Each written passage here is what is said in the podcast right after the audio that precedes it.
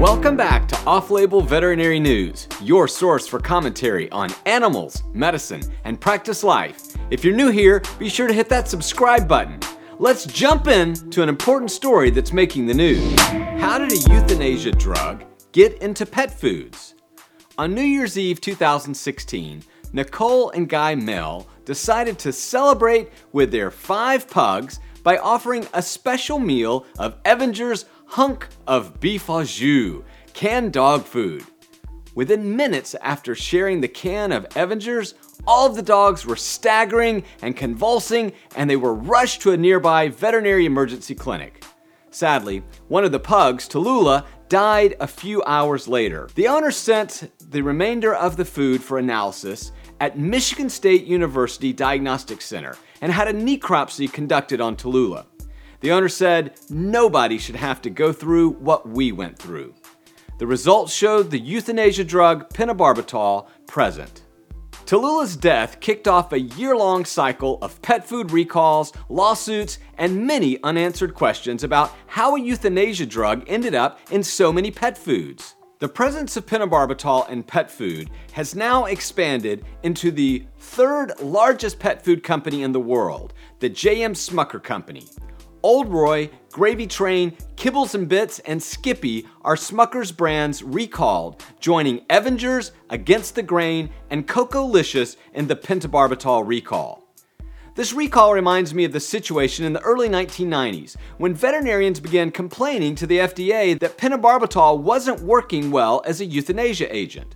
I remember adjusting my pentobarbital calculations by adding 10 to 20 pounds to each animal's weight to determine a sufficient dosage. Some veterinarians began speculating that pentobarbital was present in pet foods, especially dog foods that used rendered horse meat. Dog food manufacturers vigorously denied pentobarbital was present in their foods.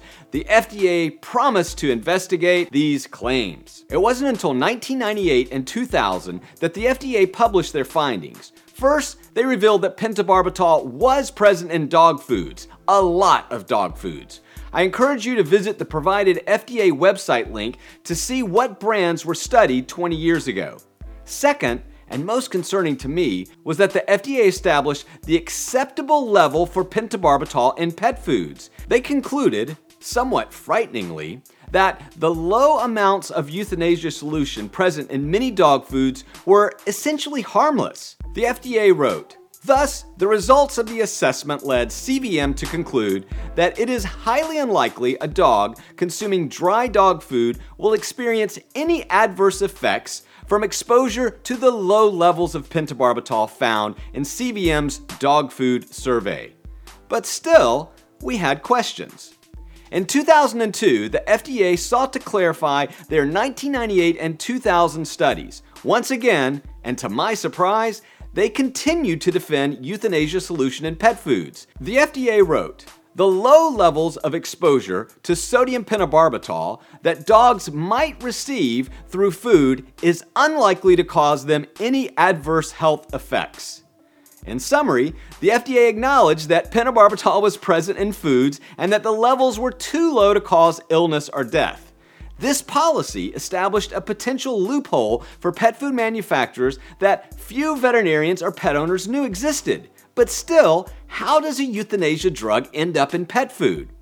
First of all, I'd like to address the myth that euthanized dogs and cats are the source of pet food pentobarbital. Various labs, including the FDA, use DNA tests to analyze the protein origin and haven't found any cat and dog proteins in pet foods. That's not to say it couldn't happen.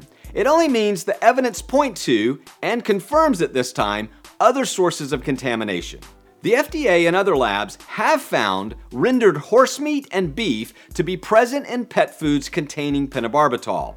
The most recent Evanger's and Against the Grain, Cocolicious, and Smucker's recalls have been blamed on the presence of rendered horse meat. The Evanger's recall is important not only because it initiated a fantastic journalistic investigation by Lisa Fletcher and her skilled team at Washington, D.C.'s ABC affiliate WJLA, but because it exposed potentially deceitful marketing by pet food companies. The pet food that allegedly killed Tallulah, the pug, reportedly contained a single ingredient, 100% whole beef cooked in its own juices. Evanger's blames the supplier for substituting horse meat for beef, but still, pentobarbital was found after repeated denials by the company. Deny, deny, deny, then blame someone else seems to be the standard corporate defense of public scandals these days. After the 2007 Melamine pet food recall, we made some progress to protection of pet foods and treats. My sincerest hope is that these current pentobarbital pet food recalls will lead to safer foods and more truthful marketing practices. I hope justice will be served for those affected, and pet food companies committed to providing the best pet food nutrition will be inspired to do even better.